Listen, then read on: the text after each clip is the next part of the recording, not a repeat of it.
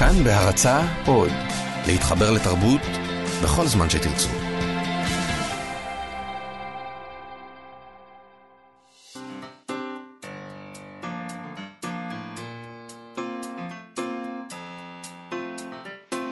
מה שכרוך עם יובל אביבי ומה יעשה לה. שלום, תודה שהצטרפתם והצטרפתן אלינו, אנחנו מה שכרוך, מגזין הספרות היומי של כאן תרבות. אתם יכולים כמובן להזין לנו ברדיו הישן והטוב, זה עם החוגה שמסובבים על התדר. טרנזיסטור. טרנזיסטור, אני, אני ראיתי מישהו שהולך עם טרנזיסטור ברחוב, זה, זה היה דבר נהדר. אה, אתם יכולים להזין לנו גם ברשת אם אתם רוצים, וגם כמובן אתם מוזמנים להוריד את האפליקציה החדשה והחינמית של כאן. אה, כל מה שצריך לעשות זה להיכנס לחנות האפליקציות, להוריד את כאן אודי, כאן עוד, ושם תמצאו את כל התכנים הכי טובים במקום אחד, באיכות טובה ובשידור חי. אה, תוכלו למשול שם למשל את כל תוכניות כאן תרבות, הסכתים, מוזיקה, חדשות ועוד. איתנו באולפן שרון לרנר ואירה וקסלר, שלום לכם. ושלום גם לך, מה יעשה לה? שלום יובל, נזכיר שאפשר לשלוח עלינו מסרונים בטלפון 055-966-3992. אפשר גם לשלוח עלינו הודעות בעמוד הפייסבוק שלנו, מה שכרוך עם יובל אביבי ומה יעשה לה. היום נדבר עם אלי אשד על פסטיב... פסטיבל ספרות הריגול והטרור שהוא עומד לקיים בשבוע הבא. אלי אשד הוא בלש תרבות. בלש. Uh, ואנחנו נדבר גם עם צליל אברהם, מבקר את ספרי העזרה העצמית שלנו, uh, ויהיו עוד כמובן כל מיני דברים ככל שנספיק, אנחנו לא מספיקים כלום. שמת לב? אנחנו צריכים תוכנית של שלוש שעות. נתחיל עם חוץ לארץ.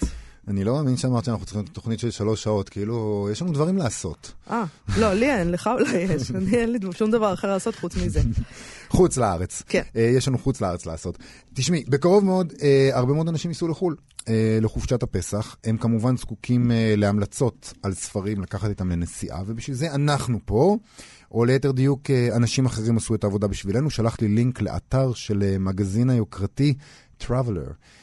מבית קונדה נסט. קונדה נסט. קונדה נסט. Mm-hmm. ענק המגזינים האמריקני שמוציא פחות או יותר מגזין על כל דבר. ו Traveler הוא מגזין יוקרה לסגנון חיים ולטיולים, שמסביר מה, למה אני מדוע אני לא קורא בו? אני פשוט אחוז קנאה מול החיים שאנשים אה, מנהלים שם. יש, אני לא מבינה מה יש לקנא בזה. כאילו, היית באמת רוצה חיי יוקרה, מסיבות כאלה שבהם מגישים אוכל מתוך נעלי סטילטו? לא. מה בדיוק היית עושה עם הדבר הזה? אני הפוך, איך היית הפוך מתנהל בתוך הדבר אני, הזה? אני רוצה את העניין הזה שאתה, אתה, יש לך את היאכטה הזאת, ואתה שם לבד, ואף אחד לא מפריע לך, וכולם מטפלים בך, ואז אתה מגיע למין כזה אי קטן שיש...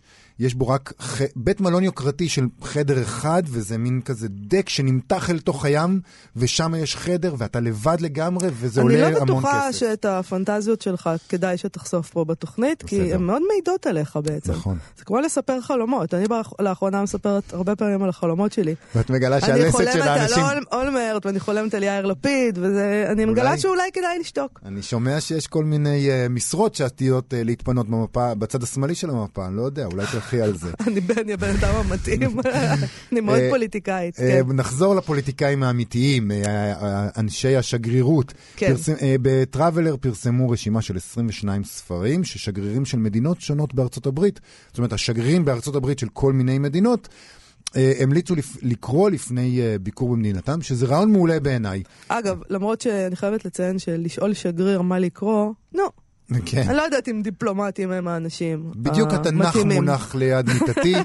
בדיוק, התנ"ך ליד מיטתם.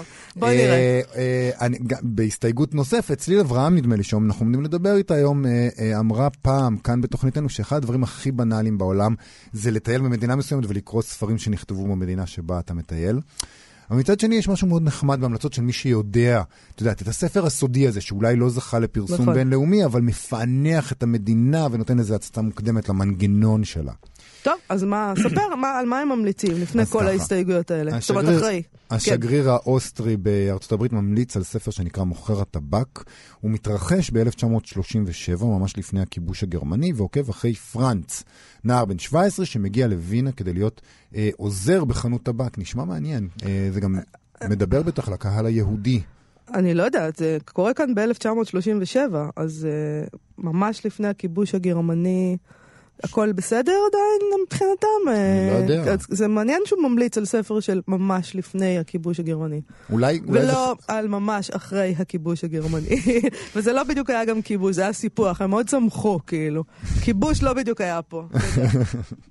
אני... לא- אני- לא- לא לא חושבת שהיטלר זכה להתנגדות, אבל בסדר. אני, אה, אני פשוט אוהב מאוד את המילה כיבוש. הבנתי, אה, אוקיי. הלאה, זה הזמן לעבור הלאה אל השגריר האזרבייג'ני, שממליץ על עלי ונינו. אה, ספר שמספר על עלי ונינו, נער מוסלמי ונערה נוצרית. תמיד חומר נפץ מעניין. השגריר הבלגי ממליץ על, ממליץ על ספר שנקרא מלחמה וטרפנטין. אה, זה ספר, דרך אגב, שהיה מועמד אה, ברשימה הארוכה לפרס המנבוקר הבינלאומי ב-2017, אך הפסיד לדוד גרוסמן, שלנו. אה, זה מספר על אה, המורשת האומנותית של בלגיה, הרבה מאוד אומנות.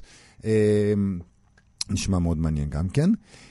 השגריר הקולומביאני מבאס עם בחירה מאוד מובנת מאליה, 100 שנים של בדידות של גבריאל גרסיה מרקס. וזה מבאס אותי, בחייך, כולנו מכירים את זה ממילא. תן אה, משהו שלא מכירים. גרסיה מרקס לא זקוק ליח"צ שלך. אה, וכמוהו גם השגריר הדני, שממליץ על חורש השלג של העלמה סמילה. כאילו זה היה רב-מכר בינלאומי, והנורבגים, הם בוחרים ביונסבו. זה פספוס של הפרויקט. ומה דעתך על הבחירה הפינית, שהשגרירה שם ממליצה על אה, משפחת המומינים? אז זהו, קשה, זה מוכר, נכון? כולם מכירים את זה, אבל קשה להתלונן על סדרת הספרים המופלאה הזאת. היא, היא כתבה שם שהטבע הפילוסופי של הסיפורים הוא אוניברסלי והופך אותם למתאימים לבני כל הגילאים ומכל המרקעים. אז יופי באמת, איך זה הופך אותם למתאימים במיוחד דווקא לפני הביקור בפינלנד? אז יש שם שלג וזהו. אה, צומחים אולי מתוך התרבות הפינית, שוודית, אבל הם לא ממש נותנים לך תחושה של החיים שם, נכון? זה, זה פנטזיה. אז לא, לא, לא בחירה, לא, לא אוהב את הבחירה. אוקיי, מה עוד בוחרים השגרירים? אה, השגריר הגרמני בוחר בצ'יק, צ'יק, אני מקווה שאני מבטא את זה נכון. צ'שיק. אני הייתי קוראת לזה טשיק, בגלל. שזה טט שין. זה ספר... או צ'צ'יק, ת- אולי. אני לא יודע איך לבטא את זה. אוקיי. אה, אני ויתרתי על לבטא דברים נכון, אני חושב. אל תוותר. לא אל לוותר. תוותר. אל לא, לא, תוותר תמשיך. להתאמץ. אל תוותר. כן. תדעו לכם שאני נורא מתאמץ, הוא וזה, מתאמץ. וזה, וזה המ- זה, כשזה זה טוב. קרוב למאה אחוז שלי. אוקיי. בקיצור, זה הספר? הזה, אה, ספר על שני נערים דחויים, Outcasts, אה, בני 14, שעושים trip במכונית גנובה. שזה נשמע מדהים. אני, אני, זה, זה מת- מתחיל מקסים, טוב, גם, כן. גם, השגר, גם הדיפלומט הזה הצליח לחמוק מהבעיות של האומה הגרמנית. לא, אולי זה אוקיי. קשור, אולי זה קשור אולי, לטראומה אולי, הלאומית. בטח. ברור, ברור. אה, השגריר ההודי אה, בוחר אומנם בספר שעוסק בהודו, אבל הוא נכתב על ידי אה, אה, לארי קולינס ודומיניק לפאייר, שמות שלא נשמעים כל כך הודים, אבל אולי, אני לא יודע. הספר אה, מתאר את ההיפרדות של הודו ופקיסטן אחרי עזיבת הבריטים בסוף אה, שנות ה-40. אה, די משונה, לא? לא לבחור אה, ספר של בן הארץ שלך. אה, כביכול זה משונה באמת, מצד שני יש דוגמאות, זה לא משונה באיזשהו אופן, כי למשל, פשוט עלה לי לראש ספר שכתב אה, אמריקאי, מייקל ריפס, שאף אחד לא קרא חוץ ממני בארץ. אה, לא כי אני כזה גאון, זה פשוט יצא בטעות שהוא התגלגל לידי, ומייקל ריפס בא לארץ בזמנו לפ- לפסטיבל הסופרים אה, הבינלאומי, ואז כך התגלה לי הספר הזה, כן. שנקרא האף של פסקואלה. אה, שמתרחש באיטליה, בכפר קטן באיטליה. מייקל ריפס הוא בכלל משפטן אמריקאי, הוא ניו יורקי שנולד בנברסקה, הוא כותב על עיירה איטלקית בשם סוטרי במרכז איטליה, וזה תיאור כל כך נהדר של איטליה והאיטלקים. זה ספר שכשאנשים נוסעים לאיטליה אני ממליצה להם לקרוא. אוקיי. פשוט יש לו איזה, השאלה היא מי כותב, זה תמיד ככה, ויש נכון. לו איזה מבט על האיטלקים מקסים. נכון. שיכול להיות שאגב, לאיטלקים אין על, על עצמם, זאת אומרת, אתה צריך דווקא את העין החיצונית, וזה, אם, אם לאדם יש אה, כישרון, אז יופי. הספר הזה יצא בארץ בשנת 2003 כבר, בהוצאת מודן, תרגמה אותו מאנגלית עדי גינצבורג הירש. אה, לפעמים עיניים חיצוניות זה דבר יכול להיות אבל נפלא. שהאיטלקים לא אוהבים אותו, הם לא, לא תמיד... לא לא- שאלתי אותם, ואנחנו לא חייבים לשאול אותם. גם. לא, לא צריך לשאול אותם. אה, אני חושבת אגב שהם כן יאהבו אותו. הוא להם, מתאר אותם בכל יפה. מקרה אין להם זכות על, אה, על ספרים על איטליה. לא. אה, שכחת לספר גם על בחירת השגריר היווני שראיתי שם, אה, שבעיניי כמובן מאוד מצא חן והסכמתי איתה, הוא ממליץ על קזנצקיס, איש כן. כרתים, אה, ולמרבה השמחה דווקא הוא לא ממליץ על זורבה היווני, שזו הבחירה המובנת מאליה, אלא על חירות או מוות, שזה רומן אדיר של קזנצקיס על המרד של בני כרתים בשלטון העות'מאני, ובני כרתים הם טיפוסים מאוד מאוד מיוחדים. נכון. אה, כך למדתי כבר מכל מיני טקסטים שקראתי, וגם הספר הזה אגב יצא בעם עובד.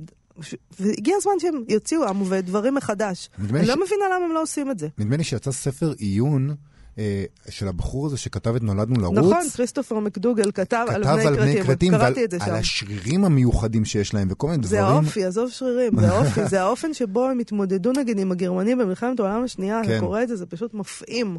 כן. הם טיפוסים מהממים. טוב, אז, אה, אה, גם על תפור זה. עלייך לאהוב זה יצא ספרים, באחוזת אה, בית אגב. נכון. כריסטופר מקדוגל, נכון, לצערי אני לא זוכרת איך קוראים לספר, נכון, גם אני שכחתי. אבל כל מה שהוא כתב זה יפה.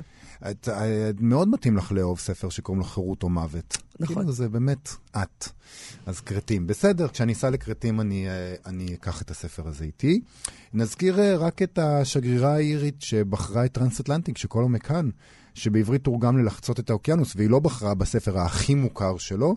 אמ, אמ, עוד אחד שנשמע ממש מעניין זה המלצה של השוודי, שממליץ על Nordic Ways, שזה בכלל אסופת מסות, על כל חמש המדינות הנורדיות מזוויות שונות, ואתה יכול לסמוך על השוודים שיהיו הוגנים ונחמדים ויכללו ספר על כל השכנים הטובים שלהם מסביב, אבל מצד שני זה באמת נראה כמו משהו שפותח איזה פתח להבנה של התרבות הזאת.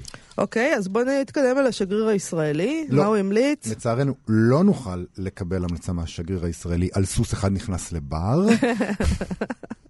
כיוון שלא הזמינו את השגריר הישראלי להשתתף בפרויקט החביב הזה. אוקיי, זה נמאס כבר מה- מה-BDS הזה, באמת, ממש. בלתי נסבל. אנחנו צריכים לכתוב מכתב תלונה לטראבלר, מה עם השגריר על הישראלי? איזה ספר אתה היית ממליץ לתייר שבא לבקר בישראל? אז בסופו של דבר, אחרי התלבטות, אני חושב שהייתי בוחר בזיכרון דברים של יעקב שבתאי. כאילו ש- תהרוג אותו, בוא תשים אותו כן. לפני כיתת יורים, ותגיד כן. לו תקרא דווקא כן. את זיכרון דברים, כן. כדי שהוא יחליף ספר- לוקיישן אולי, אולי כן. הוא יחליט לא לבוא לפה. כי את יודעת, כל הזמן מוכרים לנו את תל אביב בתור העיר הבינלאומית הזאת של הפאן. לא, ספר על תל אביב שמתחיל בהתאבדות, ואז הסיפור הישראלי מאוד ברור לך. אתה אה, שונא אדם באמת, אבל נכון? זה משהו אה, כאילו עמוק. אה, את יודעת משהו? אני מאוד אוהב תיירים. Mm. מאוד אוהב תיירים. אז שזה- למה אתה לא רוצה שהם יבואו? אני אוהב לראות תיירים בפינת רחוב עם מפה ולגשת ולהציע את עזרתי הבלתי נחוצה. אתה עושה את זה? אתה מאלה שמכריחים זקנות לחצות את הכביש. אם- כל כך הרבה חסרונות, אלוהים. אם הן תיירות. בבן אדם אחד. לא, זקנות ישראליות יסתדרו לבד. אם משוודיה אז בסדר.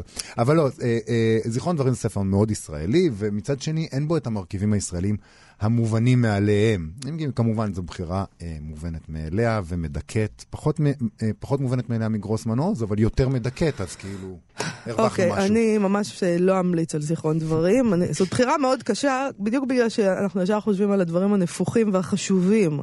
כן, מה חשוב, מה נפוץ, זיכרון דברים.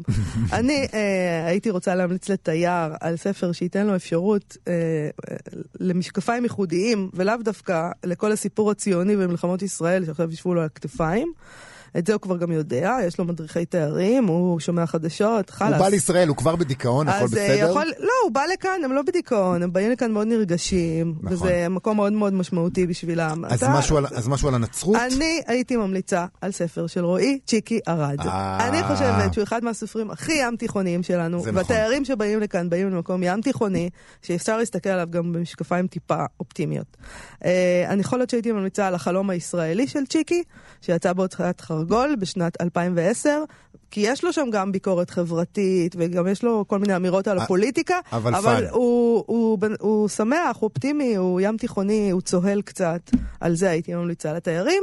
אולי זה הזמן להגיד למאזינים שאנחנו יוצאים לחופשה בשבוע הבא, יהיו שידורים חוזרים נדמה לי שלנו? אני לא יודעת? מה יהיה, לא אנחנו. נברר את זה. אה, בכל מקרה, לפני שנגיד להם את זה, נגיד להם שאנחנו כאן תרבות, אה, אנחנו מה שכרוך, תוכנית הספרות היומי של כאן תרבות. זה חשוב. אה, ובשבוע הבא, כשלא נהיה פה, אה, יתקיים בסינמטק תל אביב הכנס הישראלי הראשון לספרות יפה על ריגול וטרור, שיזם בלש התרבות אלי אשד, עורך מגזין הרשת יקום תרבות. אה, אשד עצמו ירצה שם כמובן על תולדות ספרות הריגול הישראלית, ויהיו שם עוד המון אה, אה, תכנים שאנחנו נשמע עליהם עכשיו מאלי אשד. שלום לך, אלי אשד. שלום שלום, מה שלומכם? בסדר גמור, אה, אולי תספר לנו, אה, אין לנו זמן כרגע להרצאה של אה, שעה, אבל קודם כל, למה החלטת לעשות את הכנס הזה? יש באמת דבר כזה, ספרות ריגול ישראלית? כן, ואפילו היא הולכת וצומחת. יש אותה מזה עשרות שנים, יש כמובן בעולם מזה עשרות שנים, והיא פופולרית מאוד בעולם. וב-20-30 השנים האחרונות היא נעשית יותר ויותר פופולרית גם בארץ. שאפשר אגב היה לחשוב שמדינה כמו שלנו, שנגיד אה, יש פה מוסד ושב"כ וכל מיני, ואנחנו מדינה במלחמה, אה, אפשר היה לחשוב שספרות הריגול תהיה יותר ענפה. או שאנחנו קצת. מחויבים לשמירת סוד ואנחנו לא מתעסקים עם הדבר הזה כי, כדי לא לפגוע במולדת. אה, נכון, אם כי יש בזה אגב משהו בטענה הזאת. בוא נאמר שזה גם נחשב לספרות נחותה, אנשים, סופרים רציניים בדרך כלל לא כתבו ספרים כאלה, אם כי כן כתבו גם סופרים י- י- ידועים, כמו שלומית הר אבן ושולמית שלומית, שלומית לפיד, כן. אבל בדרך כלל תחת שמות בדויים, לא היה נעים להם. אה, ש- באמת? כן, ספר כן. לנו, על מה מדובר? אז שלומ, שלומית, שולמית הר אבן כתבה ספר בשם החוליה, שכמדומני שהוא הוסרט, והיא פרסמה אותו בתחילה תחת שם בדוי, לא רצתה שידעו שזאת היא שכתבה ספר עיגול. מדהים. באיזה אוקיי. שנה זה יצא לראשונה? אתה זוכר? אה, בשנות ה-90 כמדומני, או בשנות אה. ה-80. ואז עוד ממש לא היה בעניין בשביל סופר ידוע לכתוב ספר עיגול. רגע, ואז ולפיד? הרבה מים זרמו בירקון. ושולמית לפיד? גם כן, היא כתבה ספר דווקא לאחרונה, לא יודע מה זה לאחרונה, לפני כמה שנים, שמתבסס על חייה של אשת מוסד אמיתית. אוקיי. שהייתה ביניהם בצוות שלכד את אדולף רייכמן, והיא כתבה ספר על דמות שמבוססת עליה. וזה פורסם תחת שמה, הבהחלט אמיתי. אה, זה כן תחת שמה, אוקיי. אה, ואיפה זה מתחיל, הספרות ריגול? בדיוק, מה ספר הריגול הראשון, נגיד, הישראלי או העברי? זה, זה כבר משנות ה-30 של המאה הקודמת, אז התחילו להתפרסם חוברות בלשים של דוד גידר, הוא היה בלש פרטי אמיתי שהיו עליו חוברות בלשים, ובין חוברות הבלשים האלה הוא גם עסק בפרשיות ריגול. מה זה פרשיות ריגול? סוכנים ערביים, אה, לא של המדינות הערביות השכנות, כי הם כולן היו בידי הערבי, האנגלים או הצרפתים, אבל היה ברור שהם סוכנים קומוניסטים של ברית המועצות, אז סטלין, או של גרמניה הנאצית, של היטלר. כן. אז מדי פעם הוא התעסק גם עם דברים כאלה. עוד לא היה ממש ממש, זה עוד לא היה ממש ממש פרשיות ריגול כמו שאנחנו מבינים אותם היום, אבל זה בהחלט היה בדרך. אז אלה הראשונים. עכשיו, אה, איזה אירועים יהיו ב- בכנס הזה שאתה עושה? על ריגול אז למשל, וטרור. יהיו, יהיו שם פאנלים. למשל, יש שם פאנל של כמה סופרי ריגול, כמו אמנון ג'קונט ומישקה בן דוד ואחרים, שעסקו בנושא של הצנזורה בספרי הריגול. או, הנושא של הצנזורה יודעים, נורא הצנ- מעניין. כן, הצנזורה, יש צנזורה לכל ספר עיון בנושאי צבא וביטחון ומוס- וריגול שיוצא לאור בישראל, כן. ובטח ה non-fiction, אבל מסתבר שהצנזורה קיימת גם על ספרי הבדיון. זה כלומר, זה ספרים מדהים. שלא נכתבו. ספרי בדיון, אז עכשיו, אם אתה סופר שיש לו רקע ביטחוני, אתה אמור על פי חוק להגיש את הספרים האלה.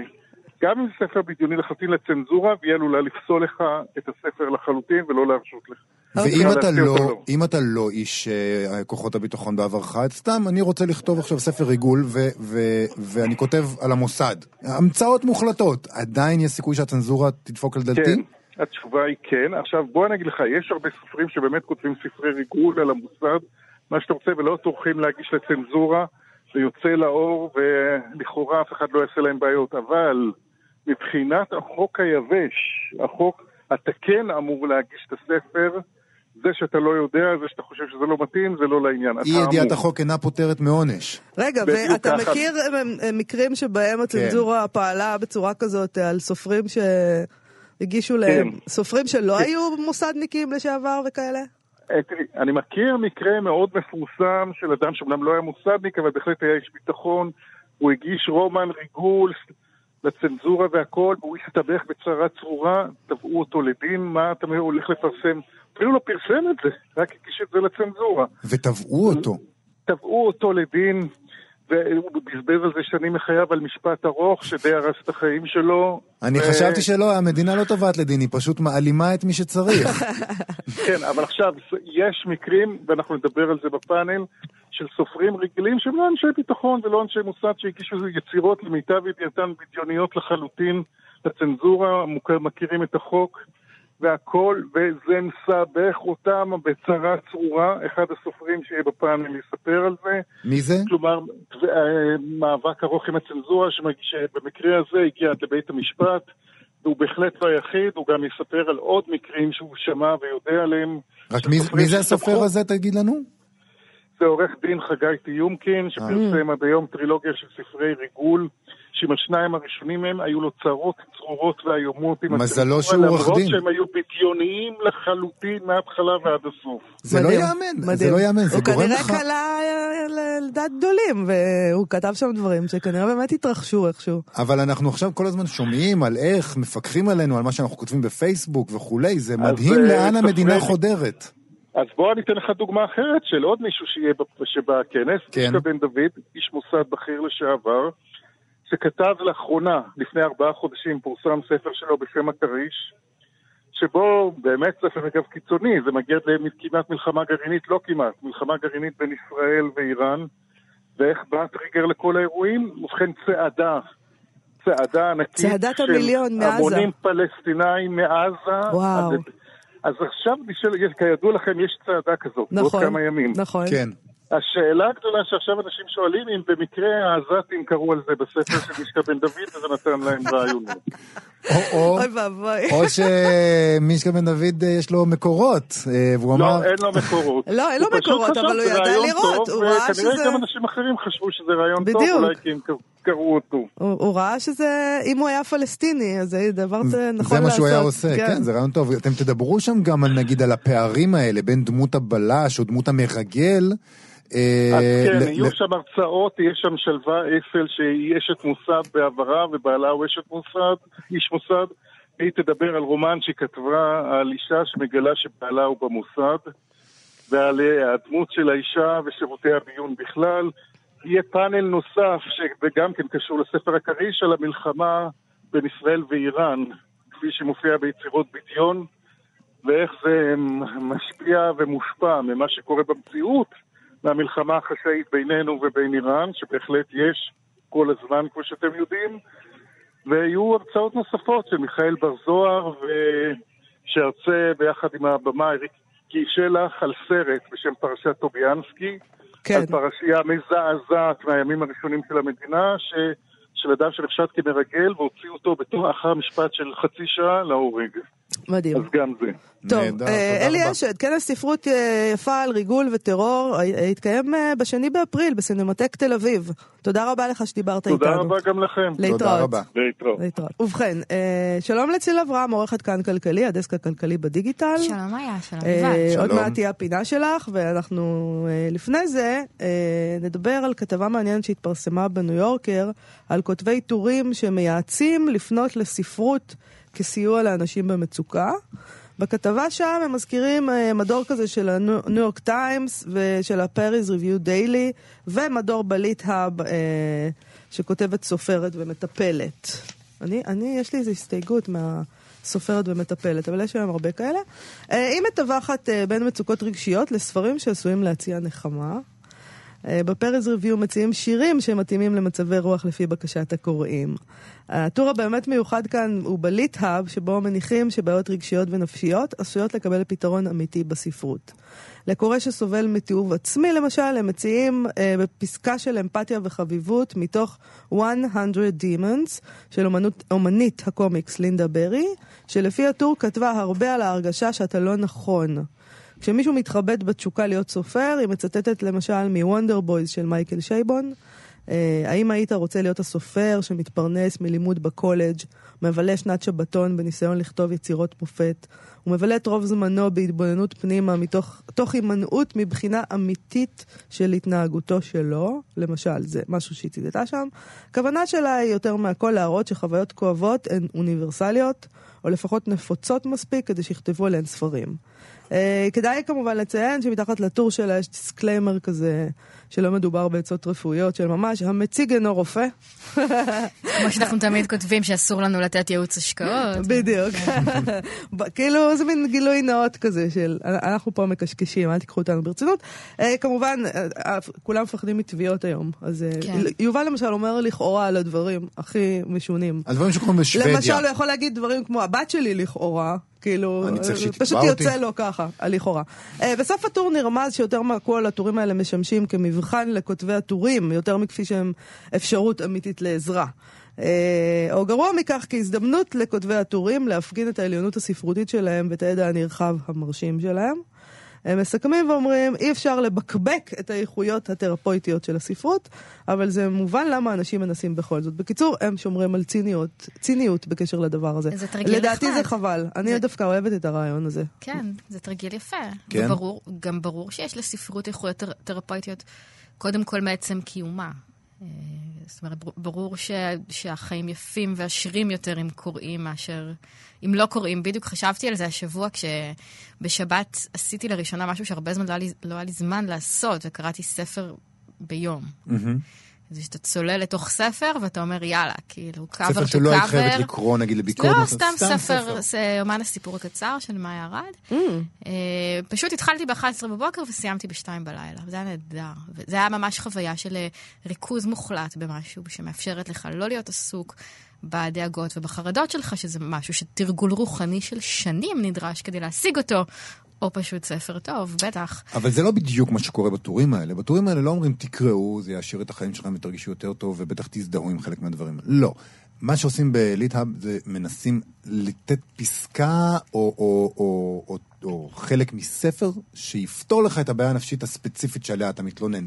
וזה בעיניי חוצפה.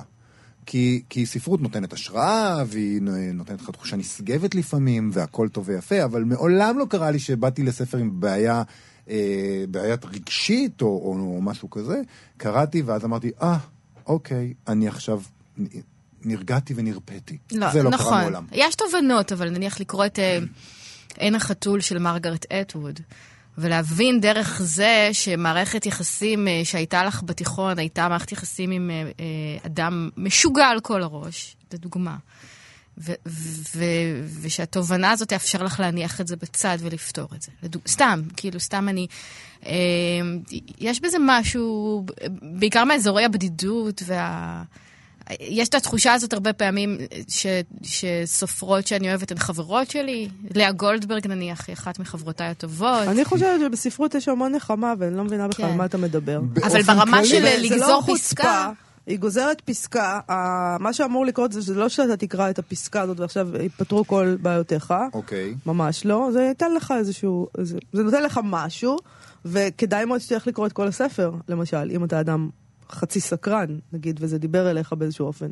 מה זאת אומרת? אבל זה, אתה, כשאתה כותב טור אה, עצות, אתה לא, אה, לא חושב וגם לא מתיימר, על פי רוב, לפתור לאנשים באמת את הדברים אז אני בחיים. חושב שכשבטורי בטורי, אה, נתינת עצות אחרים, אנשים באים עם בעיה, ואז הם מקבלים איזשהו סט של עצות אמיתיות. וכאן, בכסות הזאת, נותנים להם משהו שלא יעזור להם בכלל. כשכותבים טורי עצות, אז באמת אומרים להם, תקשיב, מה שיש לך זה ככה וככה, אבל למה אתה חושב שזה לא וככה." יעזור להם בכלל? זה כי- משהו כי- שנועד לחזק אותם, וזה מאוד מאוד ספציפי לדבר שעליו הם שאלו. זה יכול לעזור מאוד. טוב, למשל, אני- לי הדבר שהכי עוזר בחיים זה לקרוא ספרים. לא יודעת למה אתה... באופן כללי, כן, אבל לא ספר ספציפי. יש ספרים שאתה יכול לעבור איתם איזה, סתם נניח הספרים של מאיה ארד, אתה יכול לעבור עם הדמויות של הרבה פעמים את השיעור הזה של התאמת הציפיות שלך לעולם. אה, ומין כזה שיעור בצניעות והבנה שכמו הדמות, אם תמשיך לצפות לדברים שלא קיימים, לא תצליח להשיג שום דבר שאתה רוצה. אה, זה נשמע חינוכי כשאני מתארת את זה ככה, אבל אלה ספרים נהדרים. אני יכול להזדהות עם זה במובן שלילי דווקא. אם, אה, אם יש ספרים שגורמים לי לעצב ולדיכאון, אז אני מרגיש שזה קתרזיס. אבל זה בגלל שאני פשוט כנראה אוהב להרגיש אה, רע. אז אולי זה באמת לא בשבילי. אבל האם זו לא גם כן, איזושהי... כן, כן. אני בתור נערה הייתי קוראת את מעון הזכוכית של סילביה פלאט. על בסיס חודשי, כאילו, עד שהייתי נכנסת לדיכאון, באיזשהו שלב כשנכנסתי לדיכאון הפסקתי, זהו, קיבלתי את מה שאני צריכה מה- מהסיבוב ואז- הזה. ואז כאילו היה משתפר המצב רוח, ושוב קוראים ונכנסים כן. לדיכאון, היה איזה גל סינוס הנה- כזה של הנה דיכאון. מה שאני מחפשת. יש לנו כל מיני צרכים רגשיים שספרות יכולה לענות עליהם. זה בהחלט נכון. טוב, נעבור לדבר הבא.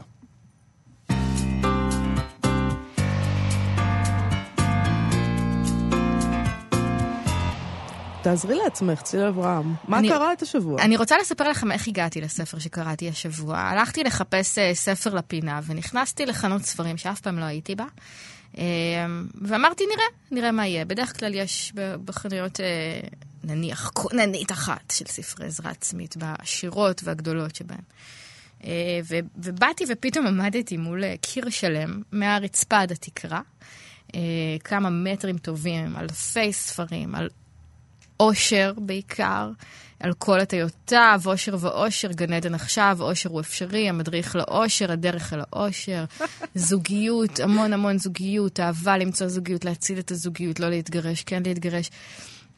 אה, ומדיטציה ומיינדפולנס ויוגה והערה ותובנה, ו- ופשוט הייתי שם איזה 20 דקות או חצי שעה, והיה איזשהו רגע שעמדתי מול הקיר העצום הזה, עם כל הצעותיו לאושר, ופשוט השתלט עליי ולשמרץ, מונח גרמני. ש- שפירושו צער העולם, זה כשאתה מרגיש את כל, כל צערם של כל בני האדם נופל פתאום על כתפיך. זו הייתה חוויה מהממת. פשוט התמלאתי ייאוש מכל הניסיונות האלה לגרום לבני אדם להרגיש קצת יותר טוב. זה היה משהו כל כך אימפוטנטי ועקר בזה. ובחרתי בספר אה, 13 דברים שאנשים חזקים לא עושים, ספר שכתבה פסיכולוגית בשם אימי מורן, אני זוכרת שהוא יצא ושלחו לי אותו למערכת, ופתחתי את התוכן עניינים שלו, קראתי את 13 הדברים שאנשים חזקים לא עושים, ועברתי עליהם אחד-אחד, וראיתי שאני חוטאת בכל אחד ואחד מהם. אולי נקריא את- כל אה, השלושה עשר? כן, אימי מורין, רק אני, אני אקדים, שהיא היא, היא, אה, איבדה את אימה כשהייתה רק בת 23. שלוש שנים אחר כך היא איבדה את בעלה. וכשהיא עמדה לפני מקרה נוסף של מוות במשפחה, של קרוב משפחה שהיה מאוד חולה, אז היא הרגישה שהיא לא יכולה לעבור את זה שוב, ואז היא כתבה את הספר הזה, אה, כדי להכין את עצמה. אה, אז 13 הדברים שאנשים אה, חזקים ל- לא עושים, ובואו תגידו אם אתם כן או לא. הם לא מבזבזים זמן על רחמים עצמיים. לגמרי מבזבז. מאיה? לא. הם לא מוותרים על עוצמתם. מה שהיא מה? מתכוונת לומר בזה, זה שהם בעצם רואים את, ה, את, הכוס, את הכוס המלאה בכל דבר, זה, זה בגדול ה... אני- ולא לא מקשיבים לביקורת של אחרים יותר מדי. אני חושבת אני- שאני עושה את זה באיזשהו- באיזושהי מידה, כן. אני לא חושב שאני מוותר על עוצמתי, אבל אין ספק שאני לא רואה את חצי הכוס המלאה תמיד. אז קצת מוותר. נגיד כל ביקורת של כל בן אדם עליך מעניינת אותך? כל לא. טוקבקיסט כאילו? כבר לא. פעם אוקיי. כן, כבר לא. הם לא נרתעים מפני שינוי, הכוונה בעיקר לכל מיני תהליכי גמילה וכאלה דברים? אני שונאת להיגמל, אני מאוד נרתעת משינויים, ברור. אוקיי. אה, אני לא מת על שינויים, לא, אבל מצד שני, כאילו, אני מאוד אוהב לצאת מהקומפורט זון שלי בשנים האחרונות. לא, אתה מנסה כל מיני דברים. כן? מה אתה מנסה? ג'יוג'יצו? לא, איך קוראים לזה? ג'יוג'יצו זה. לא ניסוי. זה כבר... זה דרך חיים. נגיד, אה, אה, לכתוב יותר, לעשות תוכנית רדיו, אה. לצאת מהקומפורט כן. זון. הם לא מתמקדים בדברים שאין ביכולתם לשלוט בהם. וואו, אני כל כך מתמקד בדברים שאין ביכולתי לשלוט בהם. זה הדבר המרכזי שאני עושה בחיי. זו העצה שאני הכי אוהבת פה. זה בעצם מה שנקרא מוקד שליטה, זה, מיקוד שליטה, זה אחד הגורמים ש... הוכיחו בהרבה הרבה פעמים שזה אחד הדברים שהכי משפיעים על אושר. האם אנחנו, נניח ש... נניח שהייתה לכם תוכנית לא טובה, כן. ואתם יוצאים מהאולפן. כן. אה, האם תגידו, העורך של התוכנית עשה עבודה לא טובה, היו בעיות בסאונד, לא משלמים לי מספיק כדי שאני אוכל להרים תוכנית כמו שצריך, המרואיין הזה לא התכונן טוב, או אם תחשבו על החלק שלכם בזה. אה, והאם זה ככה גם כשקורה משהו טוב. כש, כשמי שרואה את החלק שלו גם כשקורה משהו רע וגם כשקורה משהו טוב, יש לו יותר סיכוי להיות מאושר, גם כי התכונה הזאת מאפשרת לך להשיג יותר, אם אתה מתמקד ב, בחלק שלך, ביכולת שלך להשפיע על החיים שלך. הפ- הפינה שלך היום קצת מכאיבה לי. ב- גם ב- לי, ב- גם לי, ב- גם היה לי נורא כואב לקרוא את. הספר הזה. כן, נעבור על השאר מהר. כן. הם לא מנסים לרצות את כולם, הם לא חוששים מפני סיכונים, הם לא נתקעים בעבר, הם לא חוזרים על אותן טעויות שוב ושוב, הם לא נותרים לאחרים בגלל הצלחותיהם, הם לא מוותרים אחרי הכישלון הראשון, הם לא חוששים מבדידות, הם לא חושבים שהעולם חייב להם משהו, והם לא מצפים לתוצאות מיידיות. בסופו של דבר היא- מתארת פה אה, איזושהי אישיות שמזכירה לי יותר מכל, וסליחה על הסטריאוטיפיות, את הנפש הרוסית. באמת? כן. מעניין. כן. למה? כי, כי הנפש הרוסית, בגלל ההיסטוריה שלה, היא הרבה פעמים נפש מאוד... אה, אה, לא באנו ליהנות. אה, לבוא לעולם בנכונות לעבודה קשה ואפס ציפיות לנחמה, לרחמים, למישהו שיראה אותך, למנוחה, להנאה.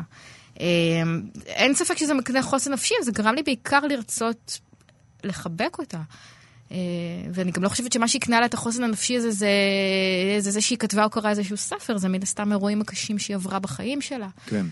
אבל השאלה היא גם לא רק, את יודעת, לנסח את הראשי פרקים האלה, זה יחסית הדבר הקל. זאת אומרת, קל מאוד לדעת, גם אני יכול להגיד מה נכון. אני עושה לא בסדר. אני נכון. בן אדם ביקורתי מדי, אני בהחלט בהחלט מתמקד בדברים שעשיתי לא בסדר, ופחות בהצלחות שלי וכולי וכולי. אני יכול גם כן לכתוב את זה בשורה אחת. כן. מה היא כותבת בפרקים? אז היא דווקא כן כותבת, בניגוד להרבה ספרים אחרים, היא כותבת, זה לא מספיק שתקראו את זה, אתם חייבים לתרגל. תזכירו לעצמכם שוב ושוב, במה אני מתמקד עכשיו, את מי אני מנסה לרצות, האם זה בן אדם שיש איזו סיבה שאני אנסה לרצות אותו.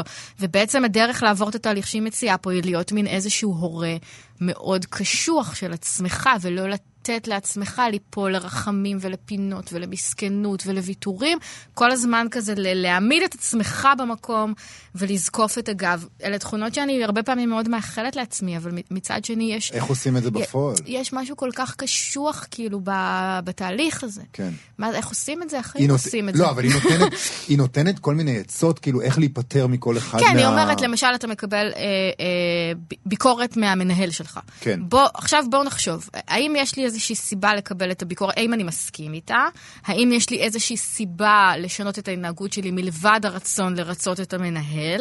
האם זה יתרום גם לי משהו מעבר לזה? וככה לעבור לגבי כל דבר ולהחליט האם אני רוצה לעבור שינוי לגבי זה או לא, ולא פשוט, לה, יאללה, תביאו, ו- ולקחת לראות כל ביקורת אה, שאני מקבל, וגם הצעות כזה, אתה יודע, ששמענו ואנחנו מכירים, אבל נניח כשאנחנו נכשלים במשהו, להמשיך לנסות, ודברים דברים כאלה. אה, אז כן, יש פה, יש פה תהליך שהרבה ממנו זה תהליך שהחיים מעבירים אותך בכל מקרה. כן.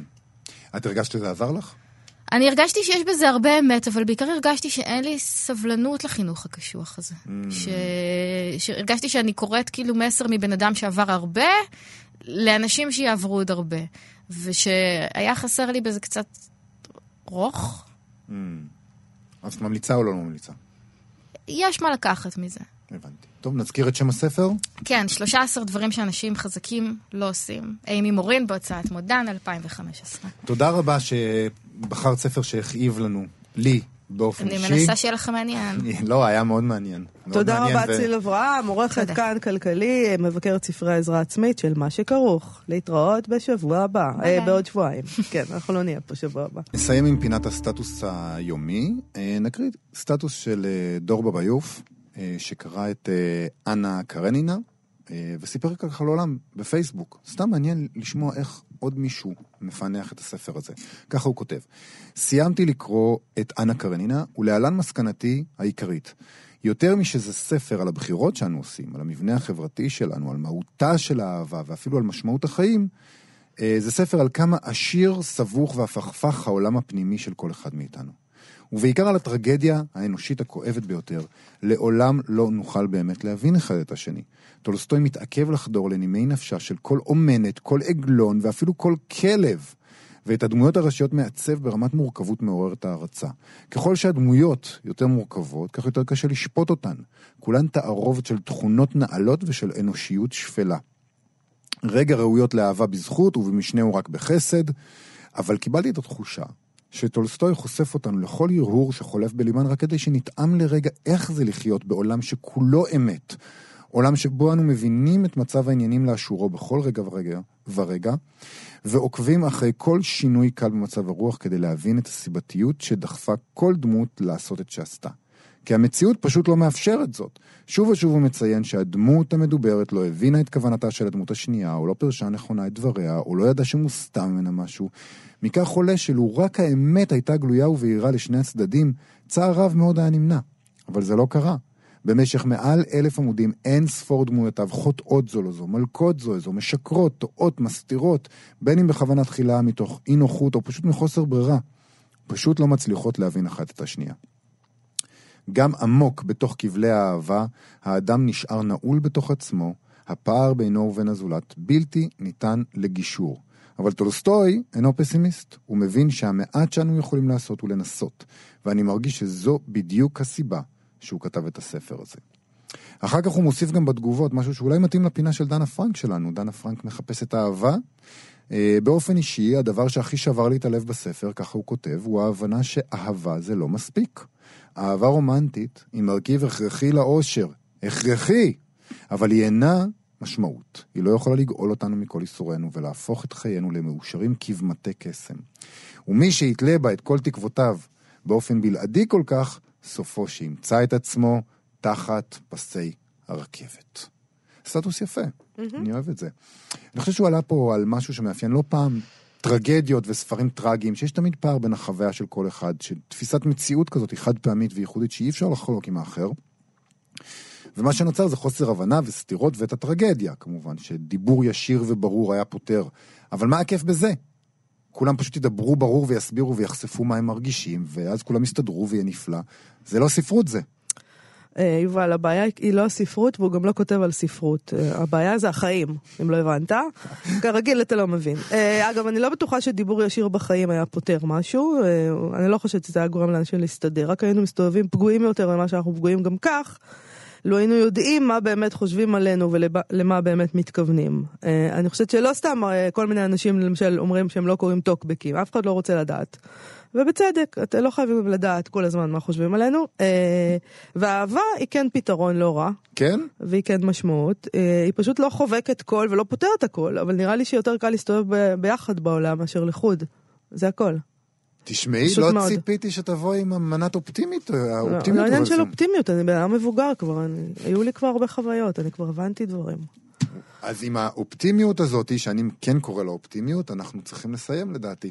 אוקיי, מקווה שתתבגר כבר עד מחר. עד מחר לא, אבל אולי uh, ייקח לי עוד איזה שבוע אחרי זה. אנחנו נהיה כאן שוב מחר. Uh, נזכיר ונציע לכם שוב להוריד בחנות האפליקציות, את אפליקציית כאן, uh, כאן עוד עם כל התוכניות שלנו. חפשו כאן אודי, הורידו ותוכלו להאזין לכל התכנים של כאן תרבות במקום אחד, באיכות טובה ובשידור חי. תודה רבה לשרון לרנר ואירה וקסלר שעשו איתנו את התוכנית. אנחנו ניפגש שוב מחר. בהחלט, להתראות. להתראות.